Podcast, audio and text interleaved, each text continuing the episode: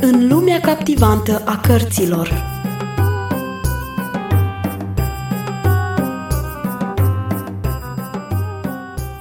Bine v-am găsit, dragi călători, în lumea captivantă a cărților. Vă invit să ascultați în continuare un nou episod din cartea Hamid și Kinza, scrisă de Patricia St. John. Dar, înainte să pornim din nou la drum haideți să ne amintim unde am rămas data trecută cu povestirea noastră. Întreg orașul se pregătește de sărbătoare. Urmează sărbătoarea oilor, însă misionarea pregătește copiilor o cu totul altă sărbătoare, iar la aceasta schimbarea petrecută în Hamid este evidentă. Tot cu această ocazie, legătura de sânge dintre Hamid și Kinza este intuită de misionară și de ceilalți băieți. Într-o dimineață, Hamid și Ayaschi ieșiră clănțănind din dinți din moscheia unde dormiseră și constatară că pădurile de măslini și munții din susul orașului erau acoperiți cu zăpadă. Nu erau numai zile ploioase, ci și zile frumoase – în astfel de zile însorite, vârfurile munților se înălțau de un alb orbitor, spre cerul albastru închis, iar aerul era rece, înțepător chiar. Acestea erau zilele care stimulau pofta de mâncare a băieților și făceau ca pulsul să le bată mai repede.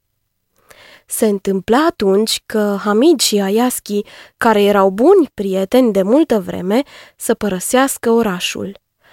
Ei se cățărau peste zidul măcinat și apoi tot mai sus, peste stânci, până ajungeau la colonia maimuțelor de la munte. Aceste guralive care țipau și aruncau pietre după ei le făceau nespusă plăcere. La fel făceau și băieții, săreau, flecăreau, țipau și aruncau pietre, încât, dacă ar fi fost acolo un spectator, cu greu ar fi putut spune care erau maimuțele și care erau băieții. Acum însă se apropia sărbătoarea oilor, marele eveniment al iernilor mauritane. Pe străzi se îngrămădeau oameni care trăgeau după ei legate cu frânghii oile îngrășate ce erau speriate și behăiau jalnic. Copiii stăteau pe ziduri, de jur împrejurul pieții, bălămbănindu-și picioarele și găseau toată această forfotă ca fiind amuzantă. Nimeni nu învățase vreodată să fie milos față de animale. Toată zvârcoleala și zmunciturile lor ca să scape de moarte îi lăsau reci, ca și rănile acoperite de muște de pe coastele măgarilor de samar, găinile spânzurate de picioare, expuse la vânzare, precum și pisicuțele de pe stradă, pe jumătate moarte de foame. Toate acestea erau aspecte cotidiene și băieții nu le dădeau nicio importanță. Ei înșiși nu avură parte de prea multă bunăvoință. Pentru ce ar fi fost binevoitori cu aceste creaturi? Dimineața marii zile de sărbătoare a părut senină și luminoasă. Orașul răsuna de behăitul oilor ce erau aduse și vândute pentru tăiere și care se sacrificau pe stradă. Fiecare familie mai înstărită cumpăra și tăia o oaie. Cei mai săraci se uneau câte trei, patru familii pentru un miel. La piață aveau loc mari ceremonii, conduse de înalții demnitari ai orașului și moscheii, cu turbane pe cap și straie pompoase. O săptămână întreagă, oamenii mâncau carne de oaie pregătită în toate chipurile, până când, în cele din urmă, le venea rău și de mirosul cărnii. Ce mai rămânea din resturile de carne era pusă la uscat. Pentru copiii cerșetori, această săptămână era unica sărbătoare de bucurie neîntreruptă, căci oamenii erau bine dispuși și de aceea erau mai darnici. Se pregătea mâncare chiar și pentru cei mai săraci din afara porților. Hamid și Ayaschi scăpară cu bine toată săptămâna, căci cu toată supravegherea gardienilor publici reușiră să meargă nestingheriți de la o oală la alta. În cinstea cui avea loc această sărbătoare, ei nu puteau spune și nici nu-i privea pe ei acest lucru. Principalul era că aveau ce mânca o săptămână întreagă și încă cât voiau. Odată sau chiar de două ori, uitară până și de masa de la misionară. După ce se sfârșea totul, desigur că erau mulțumitori să poată să meargă iarăși la sora, iar aceasta se bucura din nou să-i vadă. Se așezau comozi în jurul focului și îi povesteau tot ce făcuseră în săptămâna tulburătoare care trecuse. Ei au descris misionarei cum a fost tăiată oaia orașului. Aceasta a fost rănită de moarte și așezată într-o căruță trasă de cai galopanți și dusă la clădirea guvernamentală mauritană. Dacă oaia își dădea duhul pe drum, aceasta însemna nenoroc și recoltă slabă pentru oraș. De data aceasta însă, relatară copiii plini de emoție, oaia nu murise pe drum, ea supraviețuise călătoriei. Drept urmare, în anul care vine îi va merge bine orașului. Ei înșiși au alergat împreună cu mulțimea zgomotoasă, alături de căruță, și au văzut precis, cu proprii lor ochi, că oaia n-a murit. Sora se înfioră. Ea întrebă dacă oaia n-a suferit îngrozitor.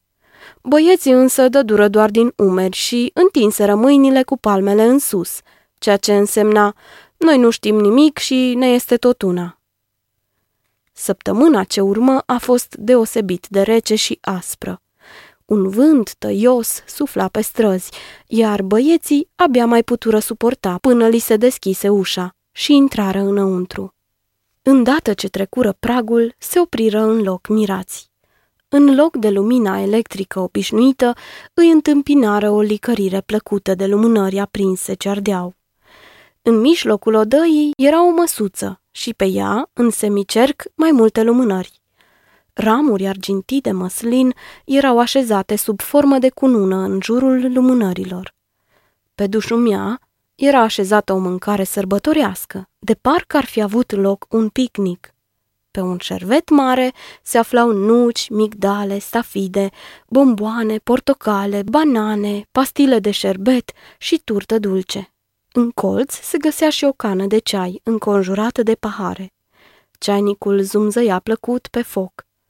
Toată încăperea răsfrângea o atmosferă caldă de ospitalitate. Micuța Chinza a avut voie să rămână și ea la sărbătoare și stătea cu fețișoara plină de așteptare pe o pernă, îmbrățișând cu ambele mâini o minge de gumă de culoare roșie cu dungi albe. Astăzi este sărbătoarea creștinilor, explică misionara grupului de băieți, care, de mirare, rămaseră cu ochii și gura căscată. Iar eu m-am gândit să o sărbătorim împreună. Este sărbătoarea nașterii Domnului Isus Hristos. El este cel mai mare dar pe care ni l-a dat Dumnezeu. În cinstea lui și noi ne facem daruri unii altora. Iată că Kinza a primit o minge de gumă, iar pentru voi am cumpărat dulciuri și fructe. Oh, ce frumos a fost la această sărbătoare! La început copiii s-au simțit puțin intimidați de lumina lumânărilor și atmosfera sărbătorească. Încetul cu încetul însă li s-au dezlegat limbile și li s-au dezmorțit degetele și vârful picioarelor, iar obrajii se îmbujorară. Sporovăiau veseli, mâncau și beau unul după altul câte un pahar de ceai de mentă îndulcit. O parte din fructe și dulciuri avură grijă să le depoziteze în hainele lor pentru a le servi mai târziu. Hamid nu-și putea lua ochii de la Kinza. Ea era îmbrăcată în rochița cea mai frumoasă, o haină de sărbătoare de culoare albastră, iar buclele de păr îi se încolăceau ca o cunună în jurul capului. Ce voinică și robustă se făcuse! El trebuie să-și o amintească așa cum era iarna trecută, palidă la față, murdară și prost îmbrăcată. Își mai aminti de toată sărăcia și mizeria din satul său și din orașul acesta. Dar toate acestea trebuiau îndepărtate acum. Aici era ca tăiat de restul lumii plin de cruzime. Te simțeai ca într-un cerc cald, prietenos, luminat de lumina lumânărilor. Băieții discutau despre sărbători în general, iar Hamid se alătură tovarășilor lui. El povesti despre sărbătoarea oilor din satul său, iar sora care îi urmărea mimica se bucura nespus pentru el. I-a găsit că Hamid s-a schimbat mult în ultima vreme, cu toate că nu-i spusese nimic de hotărârea lui din seara când a furat ouăle. Toată ținuta lui a devenit alta. Nu mai era un mic străin fricos, seară de seară își ocupa locul său plin de încredere și toată ființa lui primea cu sete solia despre dragostea lui Isus. Cât de mult ar fi dorit sora să știe ce se petrecea în inima fiecărui copil în parte. Dintr-o dată, ea observă că, chiar în fața ochilor ei, se petrecea ceva curios. Kinza se ridică în picioare, iar pe fața ei se putea observa o expresie pe care sora nu mai văzuse niciodată înainte. La urechea ei ajunse un glas iubit, de care își amintea foarte vag, căci era mult uitat. Acum, dar, cu mișcări șovăitoare, condusă de simțul pipăitului și auzului, aproape tot așa de sigură ca cei ce sunt călăuziți de lumina ochilor, Kinza se apropie de cel ce vorbea și rămase lângă el nemișcată, ascultându-l cu o atenție încordată. Altădată, în Hamid s-ar fi ridicat mii de temeri, căci taina sa ar fi putut fi descoperită și atunci el ar fi respins-o cu siguranță pe Kinza. Dar astăzi, în camera aceasta, domnea un sentiment de plăcere, căci frica și neîncrederea erau absente. Hamid, fără să se sinchisească de nimeni, puse mâna pe surioara lui și o trase spre el. Iar Kinza, care de fapt nu mai știa cine era el, ci venise atrasă de melodia glasului cândva așa de iubit, se alipi de el, radind de bucurie. Cu o uimire crescândă, sora privi incidentul și numai decât își dădu seama ce mult semănau unul cu altul. Un șir de amănunte care până acum păreau lipsite de importanță îi trecură prin minte. Ivirea pe neașteptate a celor doi, rugămintea curioasă a lui Hamid de a o vedea pe Kinza dormind, felul ciudat de a o urmări pe stradă și multe altele. Sora era ferm convinsă că ei doi erau frați. Dar, fie că avea dreptate, fie că nu, aceasta nu avea practic însemnătate. Era greu de crezut că Hamid și-ar fi divulgat vreodată secretul, iar sora de partea ei n-avea nicio dorință de a se despărți de Kinza. Doar putea să bănuiască că soarta tristă a alungat în lumea largă pe acești doi micuți vagabonzi și se minună din nou cum brațul milostiv al lui Dumnezeu îi condusă în portul sigur al casei sale. La fel și ceilalți copii au observat apropierea și șopteau între ei, aruncând priviri întrebătoare. Ea îl cunoaște, se gândeau ei. Însă prezența misionarei îi împiedica să-și spună gândurile cu glas tare. Alte pahare cu ceai, ce au fost turnate de sora și băute cu plăcere, au avut menirea să alunge aceste gânduri. Când masa sărbătorească luă sfârșit, sora le spuse băieților să privească spre cerceaful alb întins pe perete. Lumânările fură stinse, iar pe cerceaf apărură imagini. Băieților li se părea a fi o vrăjitorie. De curiozitate și uimire, făcură ochii mari de tot.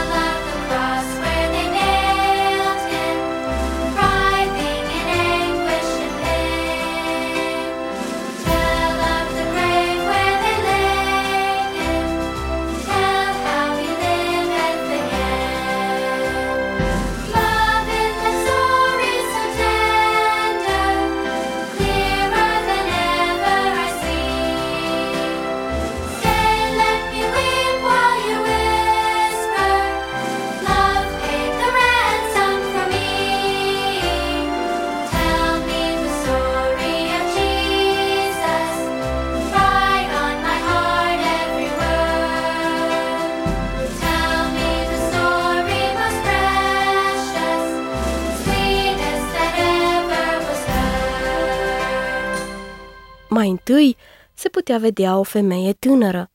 Ea bătu la ușa unui han, însă fu respinsă. Pentru ea nu era loc acolo. Lui Hamid îi păru rău de ea.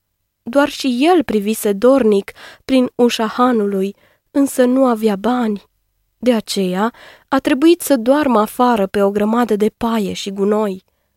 Tabloul următor arăta cum femeia s-a dus într-un grajd. Acolo era însoțită de soțul ei, în preajma animalelor dinăuntru. Apoi se petrecuse ceva minunat.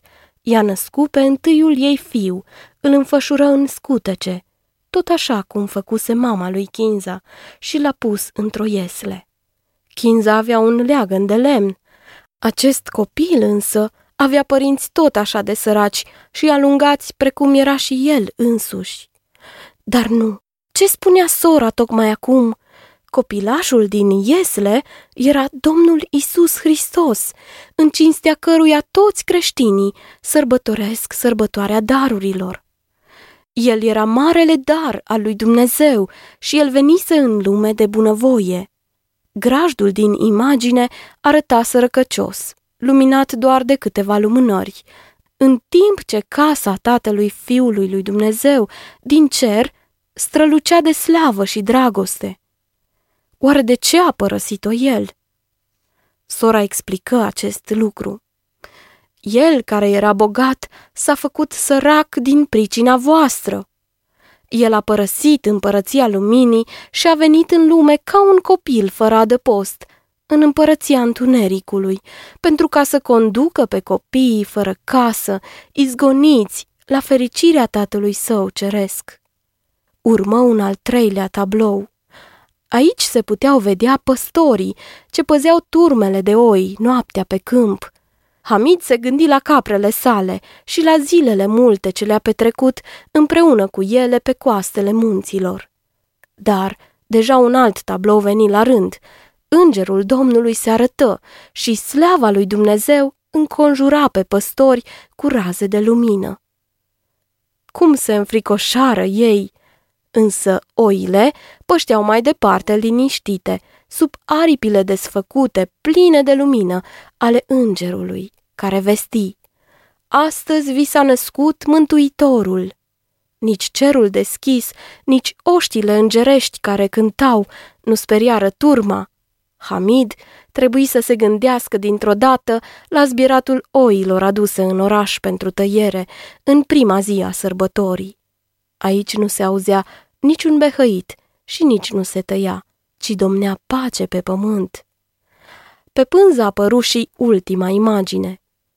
Păstorii au lăsat turmele lor sub paza îngerilor și acum iată-i desculți, înveliți în piei aspre, îngenunchind în fața ieslei. Hamid iarăși trebuie să-și amintească de sărbătoarea oilor, de cei bogați și cu vază din țară, ce se desfătau în mâncări alese, iar resturile le aruncau la câini și cerșetorilor. Această sărbătoare creștină era cu totul altfel. Era sărbătoarea chinzei, pentru că Isus deveni un copil învelit în scutece. Era sărbătoarea lui Hamid, pentru că regele cerului a devenit fără adăpost și ca un izgonit dintre oameni, stătea cu animalele în grajd. Era sărbătoarea oamenilor de la țară, pentru că păstorii au fost primii care s-au închinat copilului din Iesle și pentru că Maria, mama copilului, era o fată săracă de la țară. În sfârșit, Hamid găsi că era și sărbătoarea animalelor, chinuite, căci boii obosiți, cu spinările încovoiate de povara jugului, s-au putut apropia de iesle, fără ca nimeni să-i fi alungat. Toți aceștia erau așa de aproape de copilaș, uniți prin legătura comună a neajutorării, a sărăciei și lipsei de adăpost. Când misionara termină proiectarea, aprinse lumina. Ultima imagine de pe pânză păli de la sărbătoare nu mai rămase decât resturi de lumânări, hârtiuțe de la bomboane, coși de portocale și nuci. Însă amintirea unei dragoste care exista, a unei iubiri ce devenise săracă, îl însoți pe Hamid și afară în stradă. Kinza stătea în cadrul ușii și făcea cu mâna în urma băieților, al căror pași răsuna în întuneric. Când Hamid trecu prin dreptul ei, întinse mâna și o mângâie cu dragoste pe păr. Ceilalți băieți o luară înainte. Hamid mergea agale și visător în urma lor. Imaginile acelea văzute pe pânză îi stăteau clare și vii înaintea ochilor. Ploaia care cădea necontenit nici nu mai simțea. În timp ce mergea pe sub o lampă cu lumină palidă, îi ajunse la urechi un mieunat strident. El privi în jos și văzu o pisicuță udă, slabă, numai piele și os. Încerca să se adăpostească în dosul unei conducte de scurgere. În cei 11 ani ai vieții lui a văzut pe stradă multe pisici, aproape moarte de slabe, dar niciodată nu s-a sinchisit de ele, măcar o clipă. Astăzi însă era cu totul altfel. De ce așa nici el nu-și putea explica. Fără să-și dea seama când, în caracterul lui încolțiră primele semințe nobile ce aveau să aducă roade. Această ființă nu era indiferentă. Era așa de slabă că pielea părea să-i fie lipită de oase, iar când Hamid o luă în brațe, inima animalului speriat bătea cu putere. Pentru Hamid nu era o întrebare ce se va întâmpla cu această pisică, pentru că el știa că există o ușă deschisă unde trebuia să fie binevenită.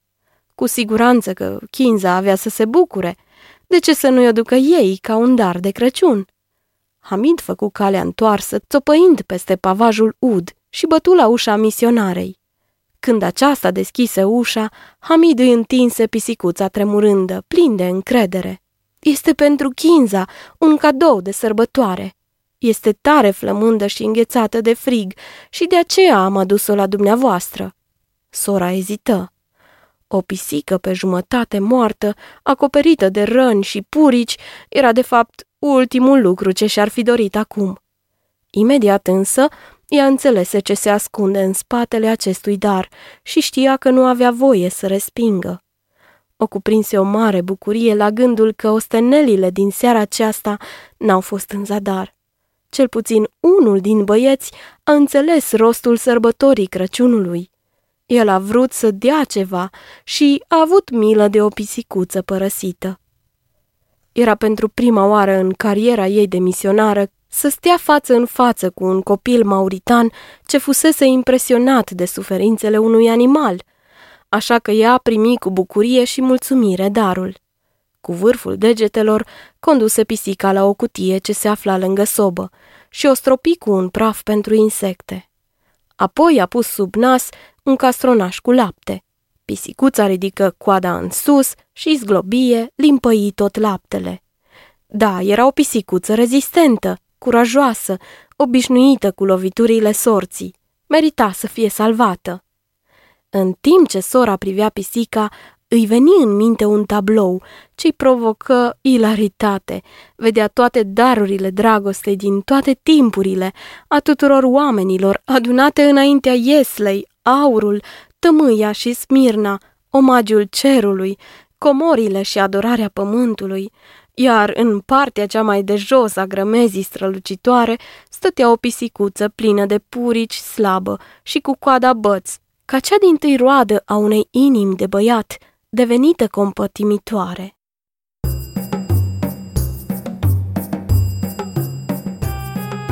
Ce sărbătoare frumoasă a avut loc în casa misionarei. Copiii au sărbătorit și ei nașterea Domnului Isus, așa cum au putut mai bine, în această țară în care lumina Evangheliei strălucea atât de puțin.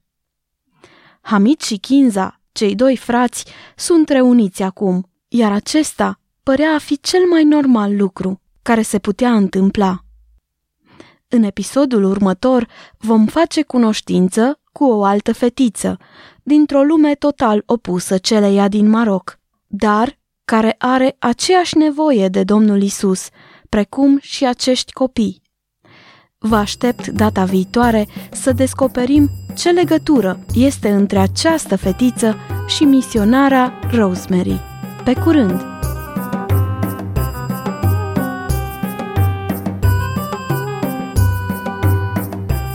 În lumea captivantă a cărților